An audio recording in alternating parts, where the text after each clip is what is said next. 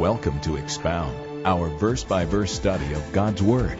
Our goal is to expand your knowledge of the truth of God by explaining the Word of God in a way that is interactive, enjoyable, and congregational. All right, let's open our Bibles, or we already did. John chapter 3. Uh, we made it down to verse 21 last time, then we stopped. Now, verse 22. Let's just start taking a peek at it. After these things, Jesus and his disciples came into the land of Judea, and there he remained with them and baptized. Now, John was also baptizing in Aenon near Salim, because there was much water there. And they came and were baptized. For John had not yet been put into, thrown into prison. And there arose a dispute between some of John's disciples and the Jews about purification.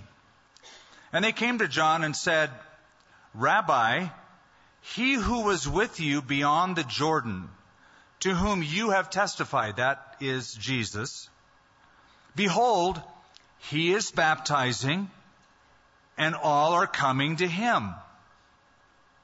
Now let's stop right there and let's go through some of these verses. Let me begin by saying pride is a cancer to the human soul. Nothing is more destructive to humanity than pride. Pride is what kicked Lucifer out of heaven.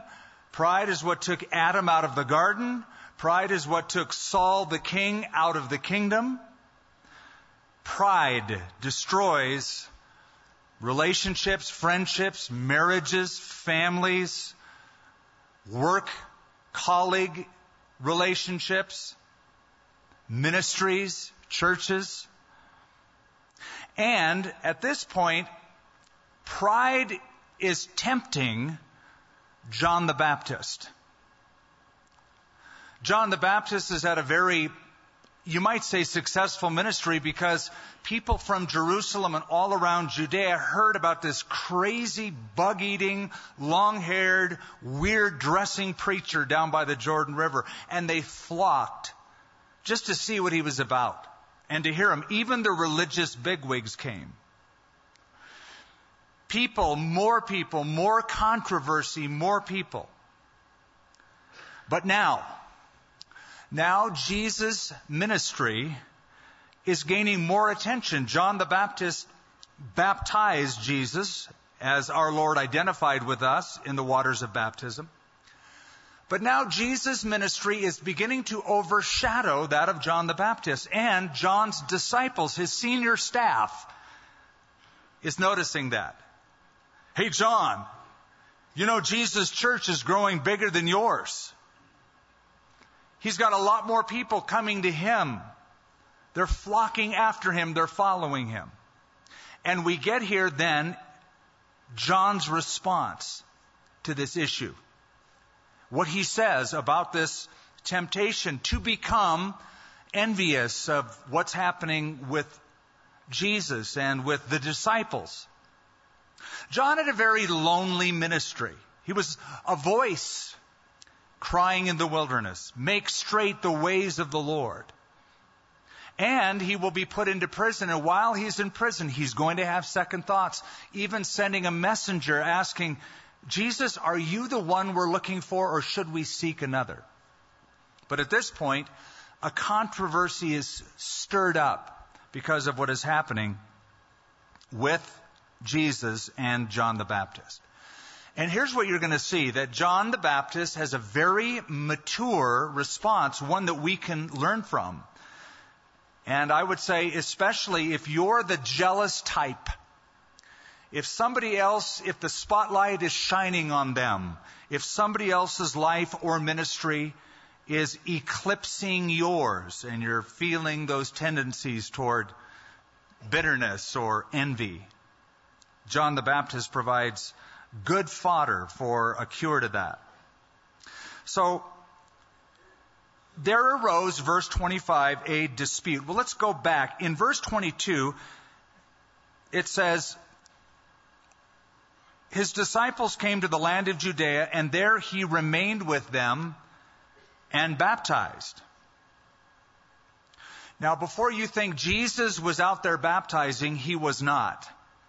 Because if you go down to chapter 4, verse 1, therefore, when the Lord himself knew that the Pharisees had heard that Jesus made and baptized more disciples than John, now notice the parenthetical statement that follows, though Jesus himself did not baptize, but his disciples, he left Judea and departed again to Galilee. So Jesus wasn't doing the baptism, his disciples were doing the baptism, but the activity brought anxiety. And that's why in verse 25, there arose a dispute between some of John's disciples and the Jews about purification. And it was that dispute with the religious elite, the religious leaders of Judaism, that caused those feelings of animosity toward Jesus' disciples and even Jesus himself to arise in the, in the senior staff of John the Baptist. And that's why they came to him and said, Rabbi, he who was with you beyond the Jordan to whom you have testified, behold, he is baptizing and all are coming to him. You probably already know this. But in case you don't know this, I want to save you from becoming disillusioned about the church. Many people do get disillusioned with church. That is because they assume that these are, these are all saved people, and, and we are. If you're in the church, you are a saved individual. If you belong to Christ, you're saved of your sin. However, it doesn't mean that you are sinless. It doesn't mean that you are perfect. And the disillusionment comes in when all of a sudden I'm, I'm, a brand new believer. I'm in this, this church thing. I'm following Jesus. I'm with brothers and sisters who are following Jesus. And then we discover flaws in our new family. And so some respond by looking for a different family. They bounce around from place to place hoping that they'll find the perfect church. But every time they find the perfect church, they ruin it because they join it.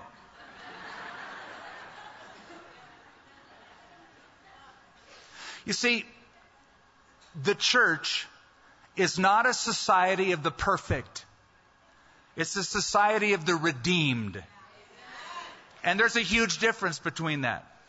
It's not perfect people without fault. It's redeemed people who express their spirituality through human personality.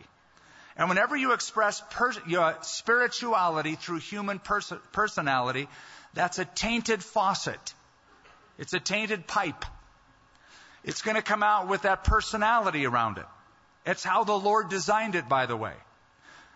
I know you're going, but, but, but wait a minute. We're a spiritual family. And if we're a family, we shouldn't have disputes. Really? What family do you come from? I'd like to know what planet you were born on. Because listen, I love my family, but I remember family vacations in the back of a Rambler station wagon for hours and days. And though I loved my brothers on that vacation, I had second thoughts about my love for them. In fact, I'm sure during that confinement in the back seat with my brothers, I swore I hated them. That's being a family. That's just the reality of family. So, so don't get disillusioned.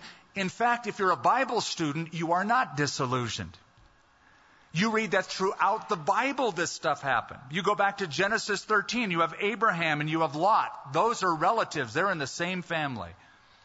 But we keep reading and we discover that Lot's herdsman and Abraham's herdsman had a conflict. And it was a conflict that caused them to separate company from one another. That's severe. And then we read the Gospels and we have 12 apostles. You think, oh, come on, the apostles. Jesus chose those guys. He only chooses perfect people. Again, I don't know what planet you're from. No, Jesus chooses sinful people. And he takes raw stuff And he renames people because not because they're perfect, because this is what I'm going to make you into. You're, a, you're just a bunch of sand, but I'm going to make you into, into something solid, Peter. So I'm going to give you a new name. And those apostles, we discover, argued about who's going to be the greatest in the kingdom. Not just once, but several times. As the church moves on in the book of Acts, in the 15th chapter, we find the great apostle Paul and his buddy in ministry Barnabas had a dispute, an argument, and it says the contention was so sharp between them that they parted company. They, they, they, went in two different directions. You say that's tragic. No, actually, it's quite wonderful. Because there will be a reconciliation. But in the meantime, now you have two groups that the Lord can use in two different places. And so there can be multiplication even by division, even if it's imperfect and sinful. The Lord can use that. Listen, I want you to know this. God reserves the right to use people that disagree with you. Newsflash. God reserves the right to use people that disagree with you. And there was a disagreement. There was a dispute that arose and a little bit of envy and jealousy between the senior staff of J the B, John the Baptist, and Jesus. And so they bring it to him. Now, listen to John the Baptist's answer. It's very revealing. It reveals the maturity of this cousin of, of Jesus, John the Baptist. John answered and said, A man can receive nothing unless it has been given to him from heaven. Now stop right there with that statement. Man can't receive anything unless God gives it to him. This reveals that John had a proper theology. John would say, I believe God is sovereign. God is in charge. God is in control. And because God is sovereign and God is in control, nobody gets really away with anything. God does what he wants through people. Nobody can receive anything unless God gives it to him. So if God is doing this, who am I to stand in the way? If God has given me this place, that's what God has given me. God is sovereign. He has a proper theology with that statement. He continues, You yourselves bear me witness that I said, I am not the Christ but I have been sent before him. Now, this reveals that John has a proper understanding. He would say, I know my calling. I know who I am. I told you I'm not the Christ. I told you I'm just a voice calling in the wilderness. That, that my job is to point to the one. I have, I have a proper understanding not only of who God is, but I have a proper understanding of who I am. And I am not the Christ. I'm not the Messiah. I can't solve all the problems. I'm just a servant. I know my calling. Then he says this He who has the bride, he's using an analogy now of a Jewish wedding. He who has the bride is the bridegroom. But the friend of the bridegroom, we would call that the best man today who stands and hears him rejoices greatly because of the bridegroom's voice. Therefore, this joy of mine is fulfilled. This reveals John had a proper attitude. He's saying, I'm just so glad that I'm Jesus' best man. And I'm so happy for, for Jesus, the Messiah, the Word. I'm just the voice, He's the Word. And I'm glad that he has a bride, that he is calling out his bride. I'm just happy my friend, to use the analogy, is getting married. What kind of a best man would it be if he's at a wedding grumbling and complaining, man, I'm just so bummed out. My, this guy's getting married and I'm not. So the wedding party comes into the church, the bride and groom come up, and the best man standing right here just scowling and just angry because this guy's getting married and he's not. You, that's the worst man, not the best man. So John has a proper theology, a proper understanding of his calling. He has a proper attitude. Therefore, this joy of mine is fulfilled. And then verse 30 he must increase, but I must decrease. This shows he has a proper relationship to what God is doing through him and through his cousin Jesus. Since I know that God is sovereign, since I know who I am and who I'm not, since I'm happy that I'm just the best man at this wedding and the bridegroom is calling out his bride, I realize that it's about him, not about me. Less of me, more of him. That's the proper relationship. Less of me, more of him. John the Baptist was the herald, the announcer, the voice. And a herald was one in olden times who would announce the presence of the king. Once the herald announces, the king is coming, the king is coming. Once the king comes, the herald doesn't need to stand around going, look at me, the king is coming, look at me. He, we see the king. That's old news now. Get out of the way, herald, announcer. Let the star come on the stage and assume his rightful place. He must increase, I must decrease. It's like the moon and the sun. The moon in the sky is wonderful at night, but it diminishes at sunrise. When the sun begins to gain strength, we would say, even though it's 93 million miles away from the earth, that little ball can shine brightly and cover the land and do a much better job than the moon. So the moon naturally diminishes so that the sun might do its thing. So John understands all of this and he shares it. He must increase and I must decrease. William Carey, most of you know the name William Carey. He was one of the great missionaries in mission history to the nation, the subcontinent of India. Very effective.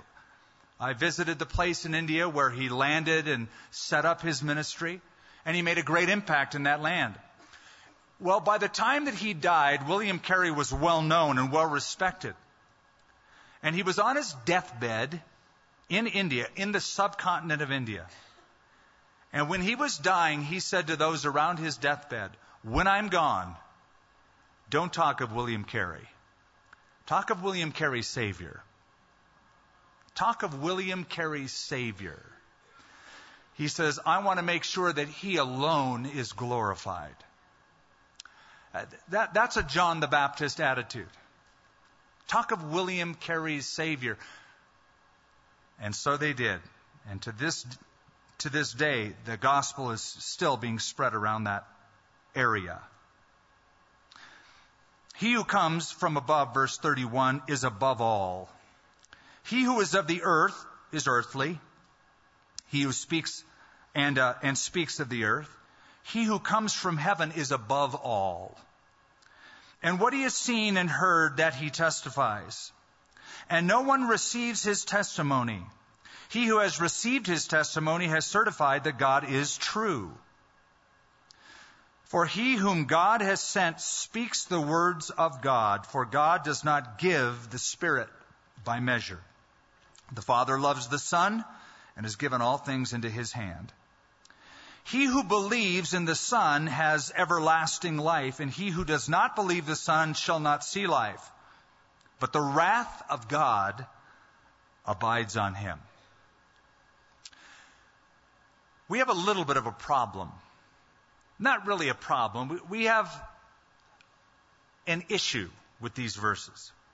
There is an issue with these verses. You see, in my Bible, I, I, and I don't know if it's so in yours, but I'm guessing it is if we have the same version.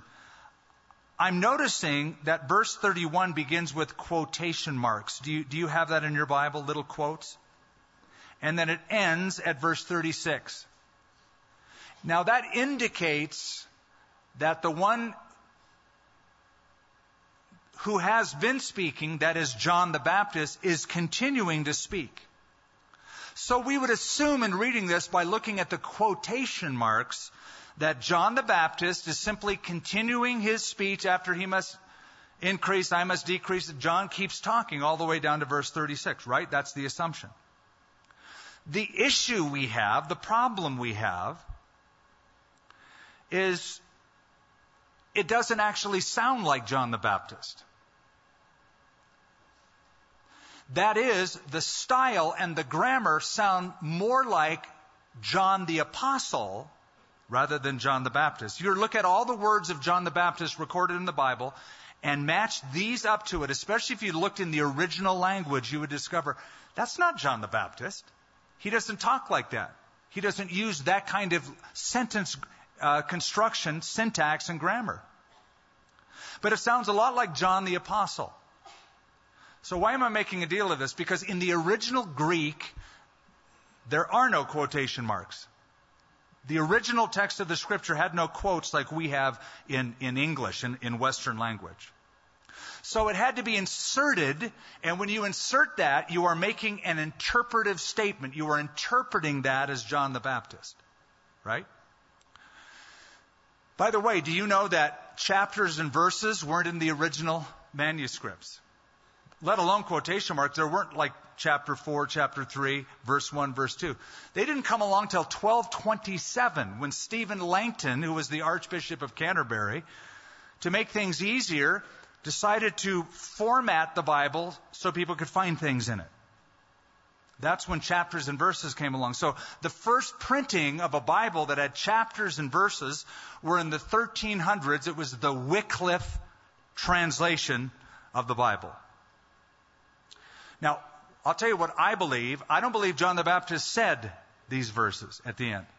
I believe this is John the Apostle, the author of this book's commentary his editorial comments on chapters 1 through 3, and he's summing them up and saying, here's why Jesus Christ was and is so unique. And this is why so many people believe in him. And this is why you should believe in him. And I told you before in our previous studies that this is one of the, the marks of John's writing. He will often do this. He'll, he'll include a thing and then he'll kind of sum it up. He did it at the end of chapter 2, uh, talking about the response in Jerusalem before he turned to Nicodemus in the third chapter. So I believe these, these are John's comments, and let's just read them again with that in mind. He who comes from above is above all. He who is of the earth, speaking of John, is earthly and speaks of the earth. He who comes from heaven is above all and what he has seen and heard, that he testifies, and no one receives his testimony. He who has received his testimony has certified that God is true. That's very Johannine. That's very John the Apostle like in authorship. For he whom God has sent speaks the words of God, for God does not give the Spirit by measure. That is, to Jesus. The Father loves the Son and has given all things into his hand. He who believes in the Son has everlasting life, and he who does not believe in the Son shall not see life, but the wrath of God abides in him. Therefore, verse 1, chapter 4, therefore, when the Lord, that is Jesus the Lord, knew that the Pharisees, those, that religious gang in control of Judaism, legalistic Judaism, conservative Judaism in Jerusalem when he heard that the Pharisees had heard that Jesus made and baptized more disciples than John. Though Jesus himself did not baptize but his disciples, he left Judea and departed again to Galilee, but he needed to go through Samaria. It's interesting that when it talks about the baptism of Jesus, that it makes the point that Jesus himself didn't baptize people, which is wise. It was very wise for Jesus not to personally baptize people, in my opinion. And here's why. Can you imagine how heady it would be? How spiritually superior one would feel? If, well, there's John the Baptist, he baptized few, Peter baptized a few, Philip, but Jesus baptized me. Right? You can hear the conversation. You're right, they're having a Turkish coffee and a falafel in Jerusalem and somebody says, yeah, you know, I was baptized by John the Baptist himself. And somebody goes, well, that's cool, but Jesus baptized me.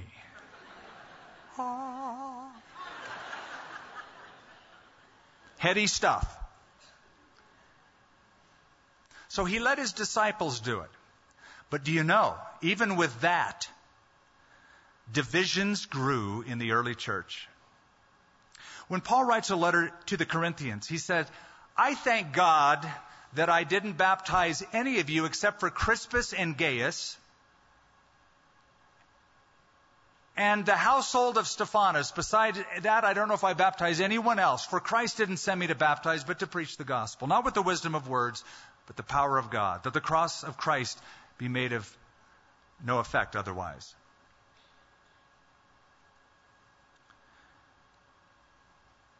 In that same chapter, he says, I've heard that there are divisions among you, contentions among you. Some say, I'm of Paul. Others say, I'm of Apollos. Others say, I'm of Cephas. And others, the fourth group, are saying, I'm of Christ. So already in the early church, the church at Corinth, there were groups of people dividing up over their favorite preacher personalities. I'm a Paul. I love Paul. You know, Paul the Apostle. He's that great rabbi who had that radical conversion. And Paul was, he's kind of radical. I, I like the radical Paul. I like his radical approach. I, I'm radical like him. I identify with Paul. Others are saying, well, you know, Paul was good, but we love Apollos. Apollos has a golden tongue. He has a communication skill. He is a, he's an orator par excellence. He's intelligent. We like that kind of intelligent approach. And then there's a third group saying, ah, I know all that stuff's good, but Peter, now he's blue collar. He's a fisherman. He just, you know, he says it like it is. He uses words we can all understand. And, and, and yeah, I mean, that's a man of the people. We love Peter. But then there was a fourth group. They were probably the worst because they felt superior than all of the other three by saying, We're of Christ. No, we don't believe in any human institutions or anything like that. We just follow Christ. And Paul wrote to them and said, some say I'm a Paul of Apollos, I'm of Cephas, of Christ. I want you to know you're all carnal. Because you are taking the body of Christ and dividing it into personalities. And he says, Was Paul baptized for you? Is, is Christ divided? And he said, We've all had various ministries, but it's God who does the work and God who brings the increase. So, so that whole mentality has been with us a long time. It's with us here. So, Jesus wisely did not baptize, but his disciples did. So it says he left Judea and he departed again to Galilee. So he's been in Jerusalem. He moves to Judea and he's going then to Samaria. Jerusalem, Judea, Samaria. I'm bringing that up for a very important reason. In Acts chapter 1, verse 8, before Jesus ascended into heaven, he told his disciples, Go into all the world and share the gospel. Wait for the filling of the Holy Spirit from on high. And you will be my witnesses in Jerusalem, Judea, Samaria, and the uttermost parts of the earth. And that was the strategy they undertook. They began in Jerusalem. They moved to Judea. They were scattered around Samaria and elsewhere. So what Jesus told them to do, he himself did as a model. He modeled it, he instructed it, and they did it. But notice verse 4. So he's going north, going to Galilee, but on the way to Galilee, he needed to go through Samaria. you know, if you and I lived 2,000 years ago and we were reading this, he needed to go through Samaria. We, we, we'd, we'd say one question why? That'd be like saying, um, I need to go to Los Angeles, but I need to go through, through Juarez.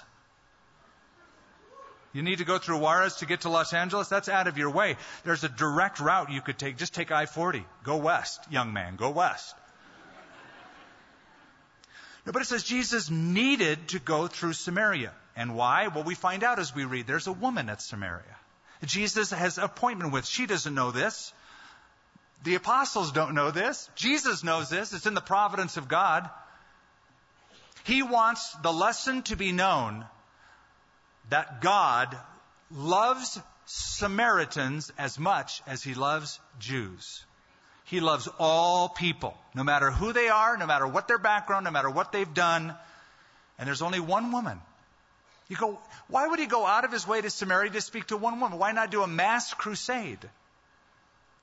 Because, interestingly, one woman is going to be affected by this conversation. She's going to believe in the Lord, and she will carry the gospel to Samaria. And many more in her village and the surrounding towns will believe because of her testimony. And then later on, when the church scatters from Jerusalem, Judea into Samaria, the pump has already been primed. The ground has already been tilled and fertilized. And Jesus did it. He needed to go through Samaria. There's a little background you need to get this. To really understand the impact of this, there's a little bit of background that I just need to bring you up on. Some of you know this already. If you do, just bear with me. For 700 years, by this time, 700 years, there has been animosity between Samaria and Jerusalem. The Jews have no dealings with the Samaritans, the woman will rightly say in a few verses. Jews on their way north would go away from Samaria. If you're going north, if you were Jewish, especially if you were a, a, a very um, um, compliant, even I would say legalistic Jew, you, you, you, you want to stay away from Samaria, they would actually go across the Jordan River out of the land of Israel into the land of Perea and go north and then re enter from the north to get to Galilee.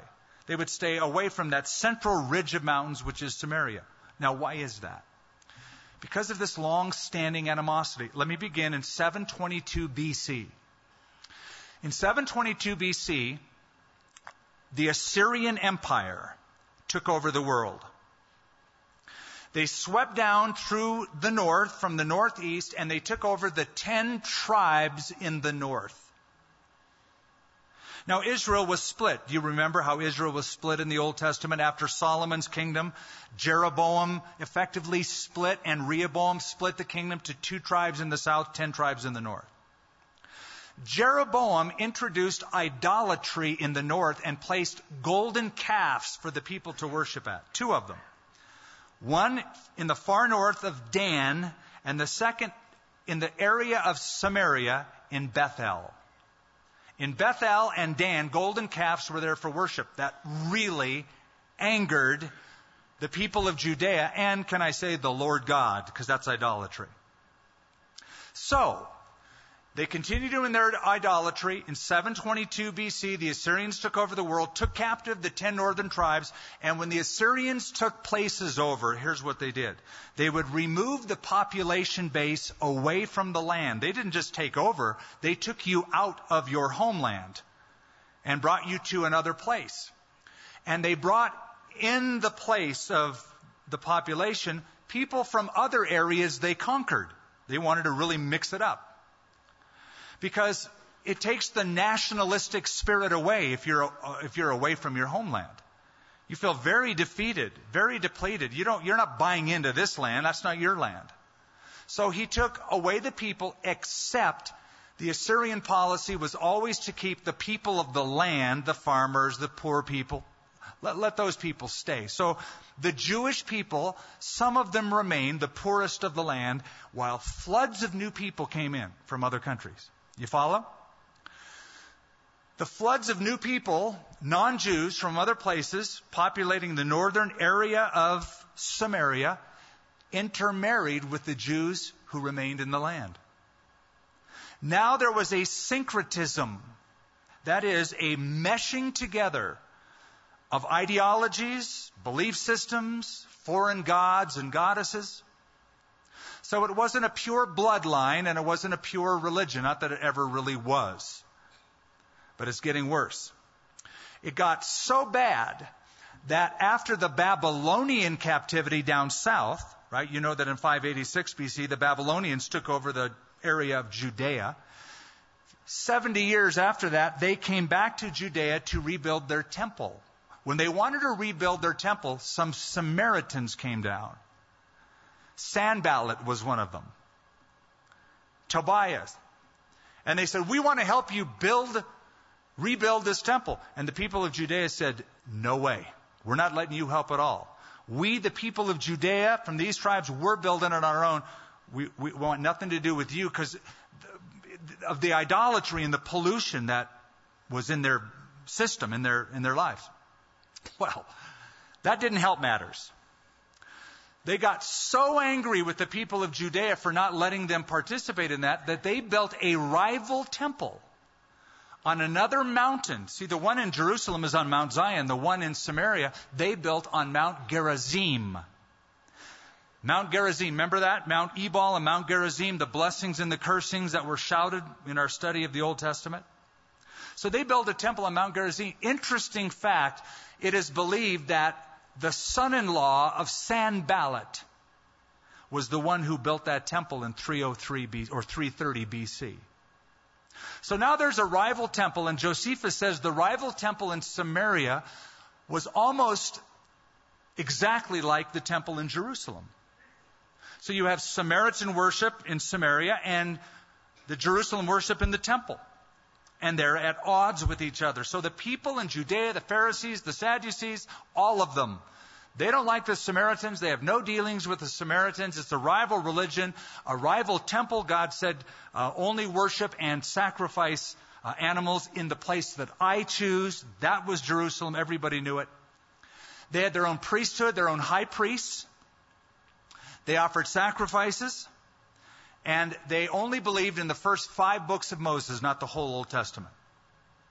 So they had their, their five books, their Pentateuch, their Torah, the, the Samaritan Pentateuch. Another just quick little fact there are still Samaritans alive today. Just a few years ago, the oldest high priest died, and they elected a new one in his place, part of his family, part of his lineage. There's only a few hundred of them left, but they're there in Samaria. It's very interesting, and they still perform their worship systems every year. And they still sacrifice in that area. So that's Samaria. Jesus needed to go through Samaria. So he came, verse 5, to a city of Samaria, which is called Sychar, near the plot of ground Jacob gave to his son Joseph. Now Jacob's well was there. Jesus, therefore, being wearied from his journey, sat thus by the well. It was about the sixth hour. A woman of Samaria came to draw water, and Jesus said to her, Give me a drink. For his disciples had gone away into the city to buy food. Don't miss that phrase. Jesus was wearied from the journey. We believe in Christianity that Jesus was fully God and at the same time fully human. And here is the human side of Jesus, weary from the journey. Can I rephrase it? Weary in the pursuit of souls. Weary, tired, it's a long walk. He's not on a tour bus. He didn't have a tour guide. It's not air conditioned. It's not hotels and meals and falafel lunches. He's walking. It's 12 noon. He goes to the well, Jacob's well. I've been there. He's tired.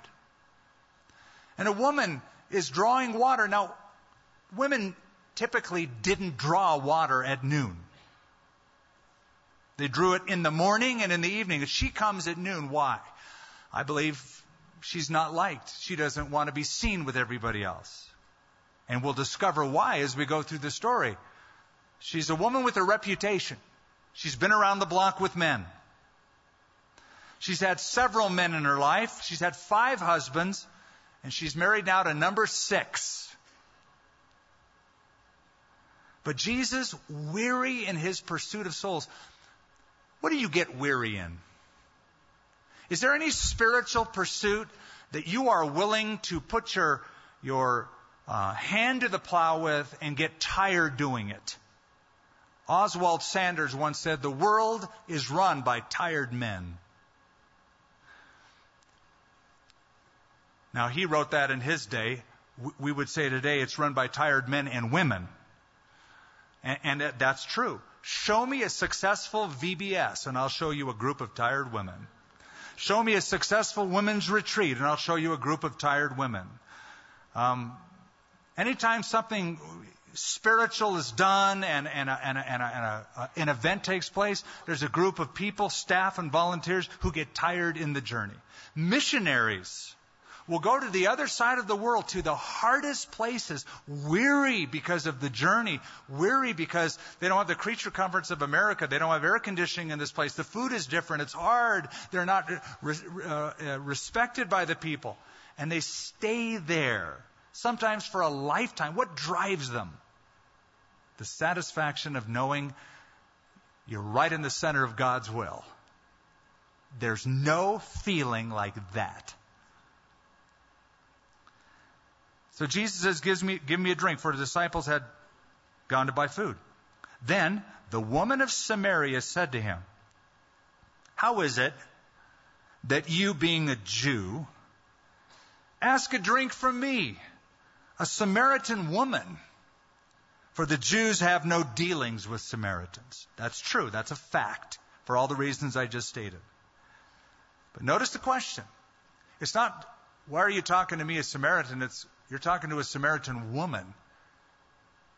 Jewish men, especially Jewish rabbis, wouldn't talk in public many times to another woman at all. It was forbidden unless her husband was present and allowed it. Why is it that you are talking to me, a Samaritan woman? For the Jews have no dealings with the Samaritans. Jesus answered and said to her, If you knew the gift of God and who it is who says to you, Give me a drink, you would have asked him, and he would have given you living water. The woman said to him, Sir, you have nothing to draw with, and the well is deep. Where then do you get that living water? Are you greater than our father Jacob, who gave us the well and drank from it himself, as well as his sons and his livestock? Can you imagine saying that to Jesus Christ? Hey, who do you think you are? You think you're better than Jacob? Our father? She's looking at the one who made Jacob, who created him, who gave life to the world. She doesn't know that. He's just a Jewish guy. And she's befuddled that, that he's talking to her. Are you greater than Jacob? Now, Jesus begins the conversation with a simple request give me a drink. It was standard protocol to ask for a drink from someone at the well. Though this is a, uh, a Samaritan woman, so um, anybody seeing this, uh, like disciples, would say, he's talking to a woman and a Samaritan woman. But here's what you're going to notice.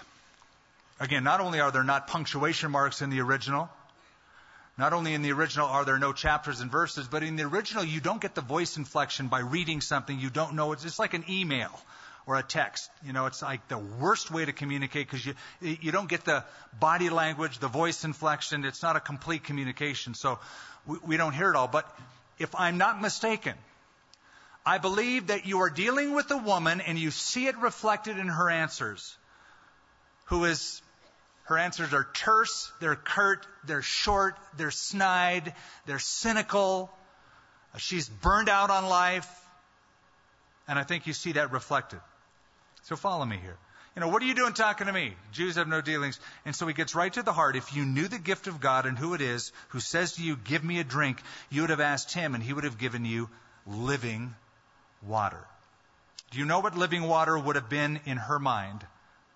A stream living water was a typical Jewish expression for water that is not stagnant or sitting in a basin or a pool. Like a cistern, they collect water, that's just regular standing water.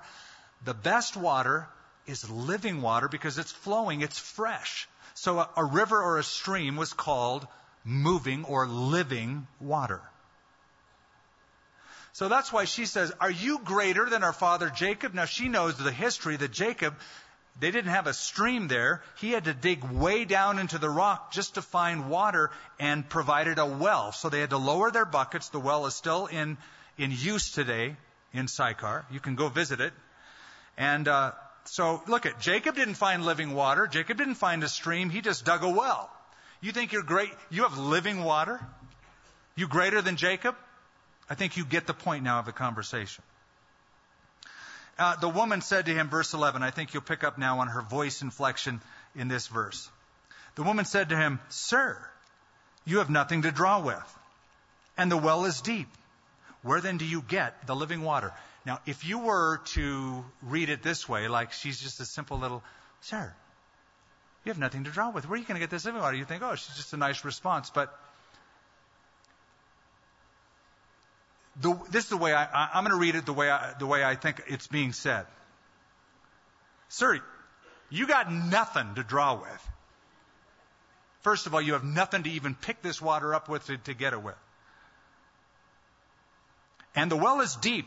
Where then are you going to get this living water? Ooh, living water. Where are you going to get it? Are you greater than our father Jacob, who gave us the well and drank from it himself, as well as his sons and livestock? Jesus answered and said to him, Whoever drinks of this water will thirst again. But whoever drinks of the water that I shall give him will never thirst, but the water that I shall give him will become in him a fountain of water springing up into everlasting life. The woman said to him, Sir, give me this water that I may not thirst nor come here to draw. Hey, I want plumbing in my house. I don't want to have to walk from the village and come all the way up here to drink water. If there's a stream of water, pipe it over where I live. Now, verse 13 whoever, thir- whoever drinks of this water will thirst again. We're dealing with a woman who has a condition like everyone you meet in the world. Some at a more advanced stage than others. The way people mature in life, they get, when they're young, when they're teens, when they're in college, they're idealistic. They're going to conquer the world, and that's great because that's people who get motivated to do lots of different things. But they, you know, they think everything's great and they're going to find satisfaction in this and do that, and so they seek their paths, their career, their relationships, etc. But so many of them, as they make progress, become callous, embittered, angry at the system, suspect, suspicious. I think this is the condition of this woman. She is so thirsty, and every relationship she has tried has not given her satisfaction. She's parched. She drank from all these wells of, of pleasure, of relationship, and she came up empty. Drink of this water and you'll thirst again. You should write that verse over every earthly pursuit, over every earthly relationship, over every materialistic item. Go ahead, drink of that water. You think it'll satisfy you, but you'll be thirsty again. You know it's true. There's something we could call the if only syndrome. You know what if only syndrome is, right? It begins when we're quite young. If only I was a teenager. That's what I said when I was a, a little kid in grade school. Oh, I saw my brothers who were, oh, if only I was a teenager. Man, if I, if I was a teenager, I'd never thirst again. Because I'd be cool. Then you become a teenager. Oh, if only I had a car. If I had a car, I'd never thirst again. Well, if you saw the car that I first drove, you'd thirst the day you got it.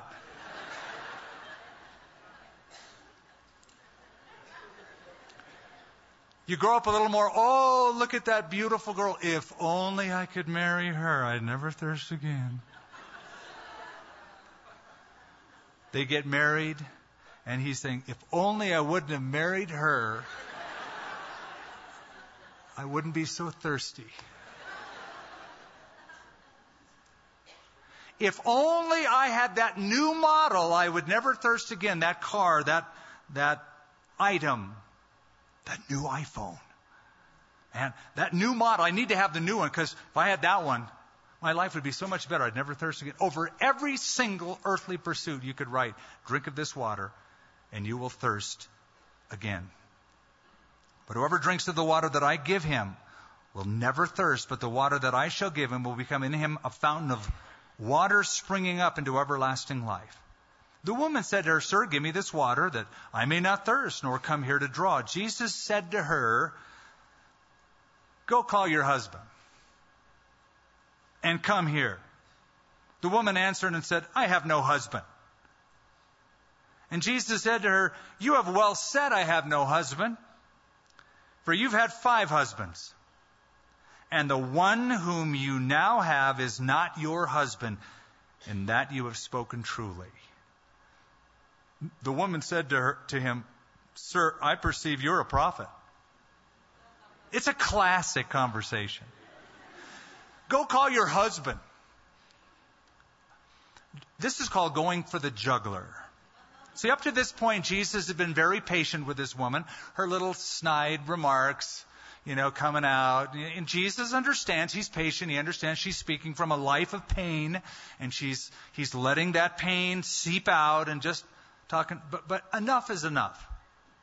So all of the cover up, all the cute little answers. Finally, says, "Go call your husband." Now here's a stranger she has never met before, never seen in his life, who knows all about her past. You're right. You're right. You don't have a husband. You've had in your past five different husbands. And now you're just living with a guy who's not your husband. And that's why she said, Sir, I perceive you're a prophet. Now, it's an interesting case. Five husbands. We don't know what happened to them. You might say, well, they, they may have all died. Maybe, but I doubt it. First of all, if you had husband number one, two, and three die, I think husband number four, even number four, to say, uh, "I don't think I don't think I'm going to do this." Or if I do, please don't make me coffee in the morning. She's had five of them. I think we're dealing with a woman when she was a young lady. She met a man. They fell in love. They went through all of the typical social rituals to get them a betrothal and a marriage. And she thought it would last forever. It would be, you know, peace and prosperity till death do us part. We'll live happily ever after. But there were problems. And there was a split and then number two, and then number three, and then number four, and then number five. And after that, she thought, forget it. I want to enjoy the benefits of a relationship without the commitment. So now she's just shacking up. Now she's doing what people do today. You know, let's let's let's not like get married. Let's just like live together because everybody else does it. So they do that. Jesus knows that. And Jesus, now we have a question. Why would he do, why would he tear the scab off this poor lady who has suffered through all of this emotional, relational trauma? To get her to realize how thirsty she is for living water. See, all this stuff has been cover up. All this stuff been layers, deflection. We're all good at that. If we don't want to deal with personal stuff, we know how to deflect and get it on something else and talk about other stuff. But the reason Jesus pulls that scab off and gets right to the heart, right to the pain, is because you won't drink of the living water until you know you're thirsty for it. I got to show you your need. I have to create this need within you. And when you see your need, when you see your your your your your pain, your sin, your awfulness, you, you look for a savior then. You look for a savior. That's why he does it. Now, he does that with her. He may approach others of us differently. For some of us, what if the Lord would have said, Hey, bring me your last three years of tax returns? Oh, how, how did he know that I cheated on my income tax? Or if he were to say, Hey, bring your phone records to me. Or your internet activity. I'd like to see that. He exposes her down to the very heart. And she says, Sir, I perceive that you are a prophet. And then she gets very spiritual. She deflects once again onto a worship system, and you've had this happen. Our fathers worshipped on this mountain, Mount Gerizim, and you Jews say that in Jerusalem it's the place where one ought to worship. Jesus said to her, Woman, believe me, the hour is coming when you will neither on this mountain nor in Jerusalem worship the Father. You worship what you do not know. We know what we worship. For salvation is of the Jews. They had the first five books of Moses only. They had their own worship system. They had a lot of mythology tied to it. But the hour is coming and now is when true worshippers will worship the Father in spirit and truth, for the Father is seeking such to worship him. God is spirit, and those who worship him must worship him in spirit and in truth. Have you ever had a conversation with someone and when you get really personal with them, so personal that it's becoming uncomfortable, the, thing that people, most people do is turn and deflect the conversation onto something else. They go from the personal to the theoretical. So what she is doing is, is contrasting the worship systems in, in Samaria versus Jerusalem. It'd be like saying, you know, you're witnessing to someone, you're talking about their needs, you're getting really close to them, and suddenly, you know, it's, it's just like too close for comfort. So they go, hey, how come there's so much argument in the denominations of Christianity? I mean, there's just such division. You know, everybody says they have the right church and denomination, and they're fighting it. That's that's that's deflecting the battle onto the theoretical. You know, we, we worship up here. You guys say Jerusalem is the place to worship. And I love Jesus' answer. He said, It's not about where you worship, it's about whom you worship and how you worship. You have to worship according to spirit and truth. You got to have knowledge to be able to do it right. Otherwise, you're just feeling really good about what you're doing and you're missing the mark. So you need to have spirit, has to be authentic, has to be real, has to be all involved, not ritual, not religion, has to be in spirit. You're involved, it's authentic, and according to truth. You have to have the, the Bible to inform you of your worship. It's not about where you worship. It's not about which temple. Well, our temple is cool. Look at, look at the art. You know, most people make it about the art rather than the heart. Jesus makes it about the heart, not the art of worship. The Father is looking for people to worship Him in spirit and in truth. People make an error thinking that God is near or far in terms of space. That's why people go on pilgrimages to places and shrines. Because God is in this place in a real special way. No, He's not. Where two or more gather in my name, I'm with them in the midst. Anywhere. Doesn't matter where. You don't have to go to some sanctuary or some church afar and spend lots of money. I have a lot to say, but the time's up.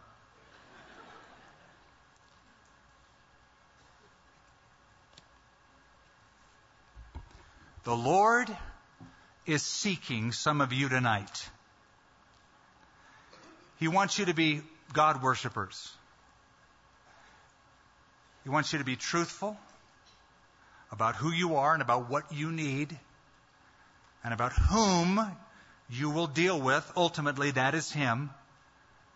And He wants you to be all in. Not ritual, spirit. Spirit and truth.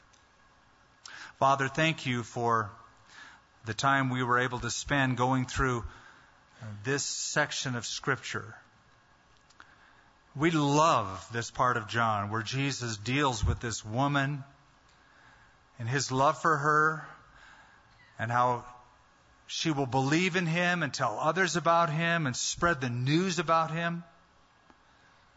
And her thirst will be quenched. Her neighbor's thirst will be quenched. The same neighbors who derided her for years will come to the same faith and the same Lord and be in the same body of Christ. because of Jesus' love and his dispensing of living water. And I just pray in closing for those who have parched souls. They have looked to relationships, they have looked to things, they've had pursuits. But what they thought they were going to get was never delivered to them. And tonight they are thirstier than ever like the sailors who get delusional out at sea and drink seawater, thinking it will satisfy them. It only pronounces a death sentence and increases their thirst. Lord, if we've been drinking from other cisterns, other wells, bring us to that place where we want nothing less and settle for nothing less than living water from the living Lord. before we close this service or as we close this service, if you don't yet personally know the Lord, you're thirsty. You're here tonight. You're thirsty. You've had drinks from several other water fountains and cisterns. You've come up empty. You are disillusioned by life. Jesus Christ who is risen from the dead and alive tonight is here to meet you. Take him at his word. Receive what he wants to offer you forgiveness of your past, hope for your future, and satisfaction for your present life. Living water. If you are willing to turn from your past and turn to Christ, or you need to come back to him, right now in this place, would you just raise your hand up so I can acknowledge you as we close this service? Say yes to Him tonight. God bless you. Keep it up in the air for a few moments. And you, and you. I see a few of you right there. Right up here to my right in the front. Right on. God bless you, sir. Yes, ma'am. God bless you. Who else? Raise those hands up. Acknowledge Him. Reach out to Him. Anyone else? Anyone else? Father, thank you for these lives, these men, these women. Thank you, Lord, that we're witnessing this heartfelt thirst. Strengthen each one in the commitment they're making. In Jesus' name we pray. Amen. Would you stand to your feet? We're going to do this quickly, but if you raised your hand, I saw hands go up. I want, I want you to do something else. I'm going to ask you to find the nearest aisle even if you're in the middle of a row, find the nearest aisle and find, and then come right up here and stand in the front where I'm going to lead you in a prayer to receive Christ as your Savior and Lord. Jesus called people publicly. I want you to I want you to come and join our counselors, our team. God bless you.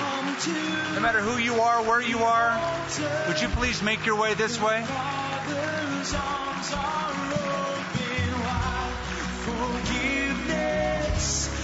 was born the precious blood of Jesus Christ. Oh, come to the altar. Yeah, just stay right here. Come on up. Even if you didn't raise your hand, we want to give you that opportunity. You know you need to come to Christ. You know you need to be forgiven. You need living water. You're tired of dead religion and dead things and dead promises. Come on and get some life. Jesus is life, and He offers you living water. You say, well, how do I know it's true? Well, you'll never know if you don't drink from it. If you just sit there and wonder all your life and die in that condition, that won't help you. Who wants to take Jesus at His word? Anybody else? You come on up. We'll wait for you. But just say yes to Him. Quit fighting him. You know what you need, you know it's true. Come and surrender your life. Anybody else? Anyone else?